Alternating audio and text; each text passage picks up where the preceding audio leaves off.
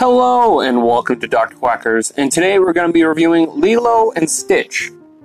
One of the better films during the 2000s Disney era, my mother and my brother really liked this movie, and having Stitch being one of their favorite animated characters.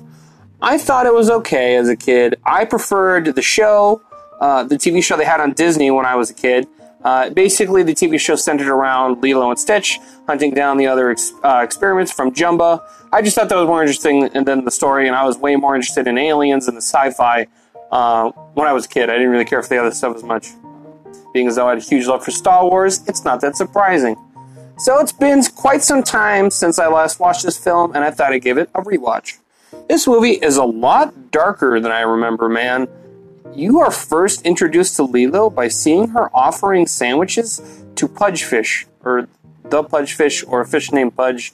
They never say which it is. She just kind of says Pudge the fish, but I didn't know she just meant that's all the fish's names, or she has she knows this specific fish. Anyway, not important because her parents died in a storm, and the Pudgefish controls the weather in Hawaiian religion. Jesus Christ, man!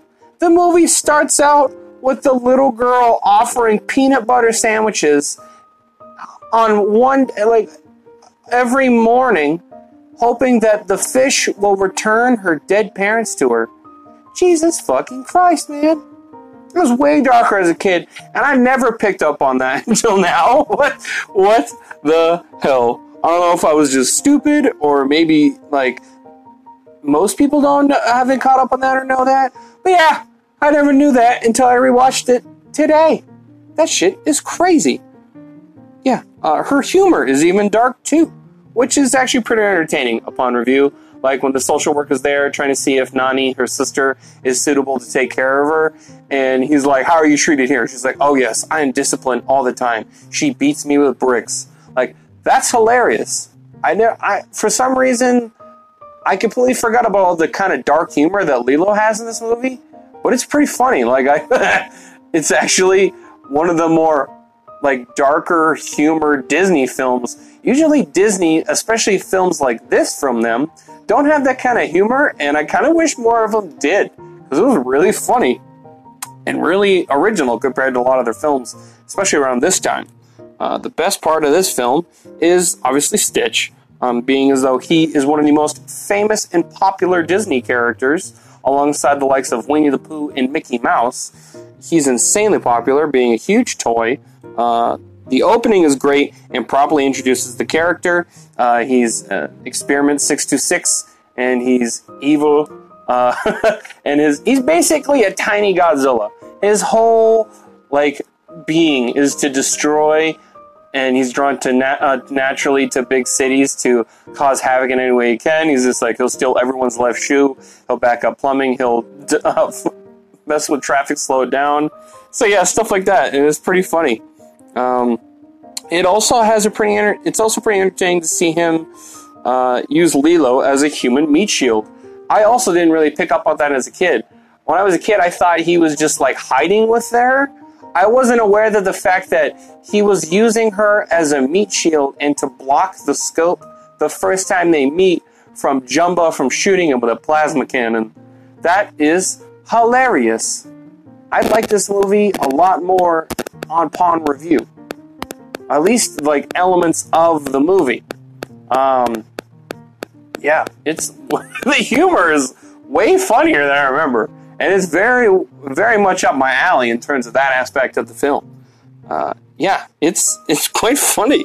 I also like uh, him looking for a deeper meaning besides destruction.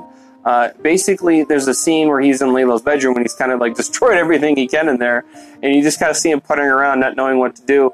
It's part of the reason why I liked characters like Android 16 in Dragon Ball Z. It's like once Goku is dead or he does, or Goku's not around, what is he supposed to do with this time? And that's kind of what he's what he's at for. He's like, well, if I've destroyed everything, what's my purpose? So I think that side's more interesting. They don't go in it too hard, uh, just enough to be. Uh, it's mainly there to help justify his transition to being an evil little alien monster to being like, yeah, I'll, I'll just chill here with with Lilo and Nani.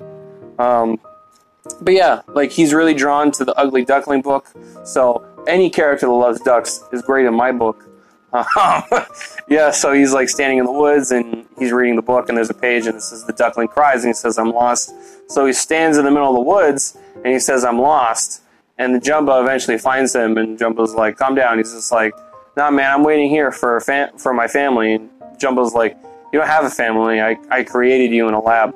And you kind of that's where the existential crisis kind of comes in for Stitch, and that's essentially where he turns away from his destructive programming. By the way, that's pretty much the biggest part of the film and the best part of it.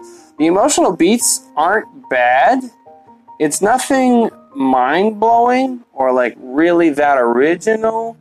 Um, specifically, the parts between Nani and Lilo are kind of boring most of the time, and that's what kind of really brings down the film for me. It, and it, it mainly has to do with the fact that life sucks. Like they already, you kind of already know it sucks anyway. Being their parents recently died, and she's just trying to fight to keep her as her guardian. But they're just like, man, doesn't it suck?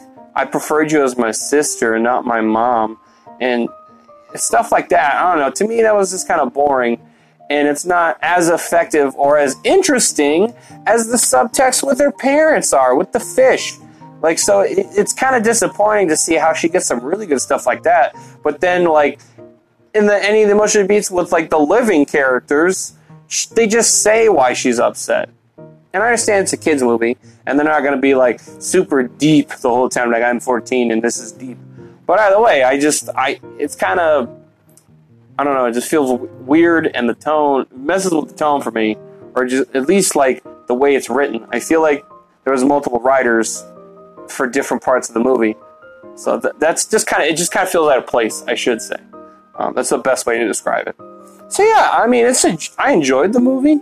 Um, it's it's a little bit better than I remember as a kid.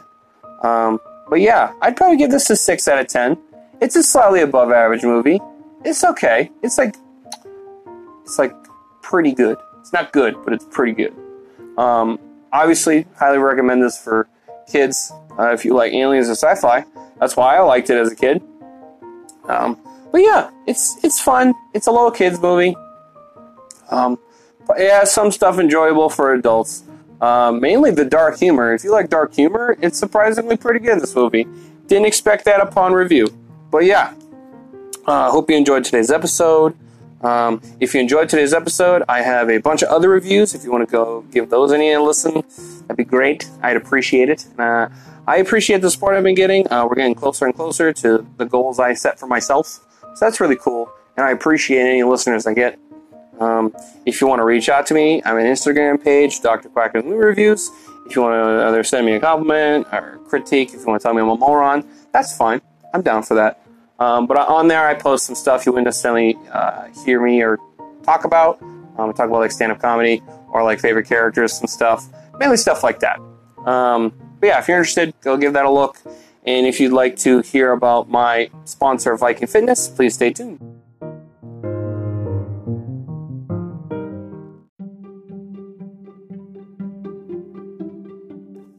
Hey guys, I want to take a minute and talk about fitness. Are you looking to get back into shape or take your fitness to the next level? If so, go to VikingFitnessNH.com. With Viking Fitness, your plan is created by a certified professional specifically for you and only you. No cookie cutter plans, period.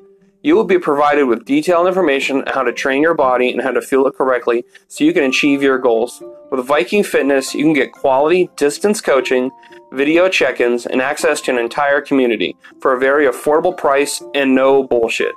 Go to VikingFitnessNH.com or call 603 393 7528. And again, that's 603 393 7528 today. Thank you.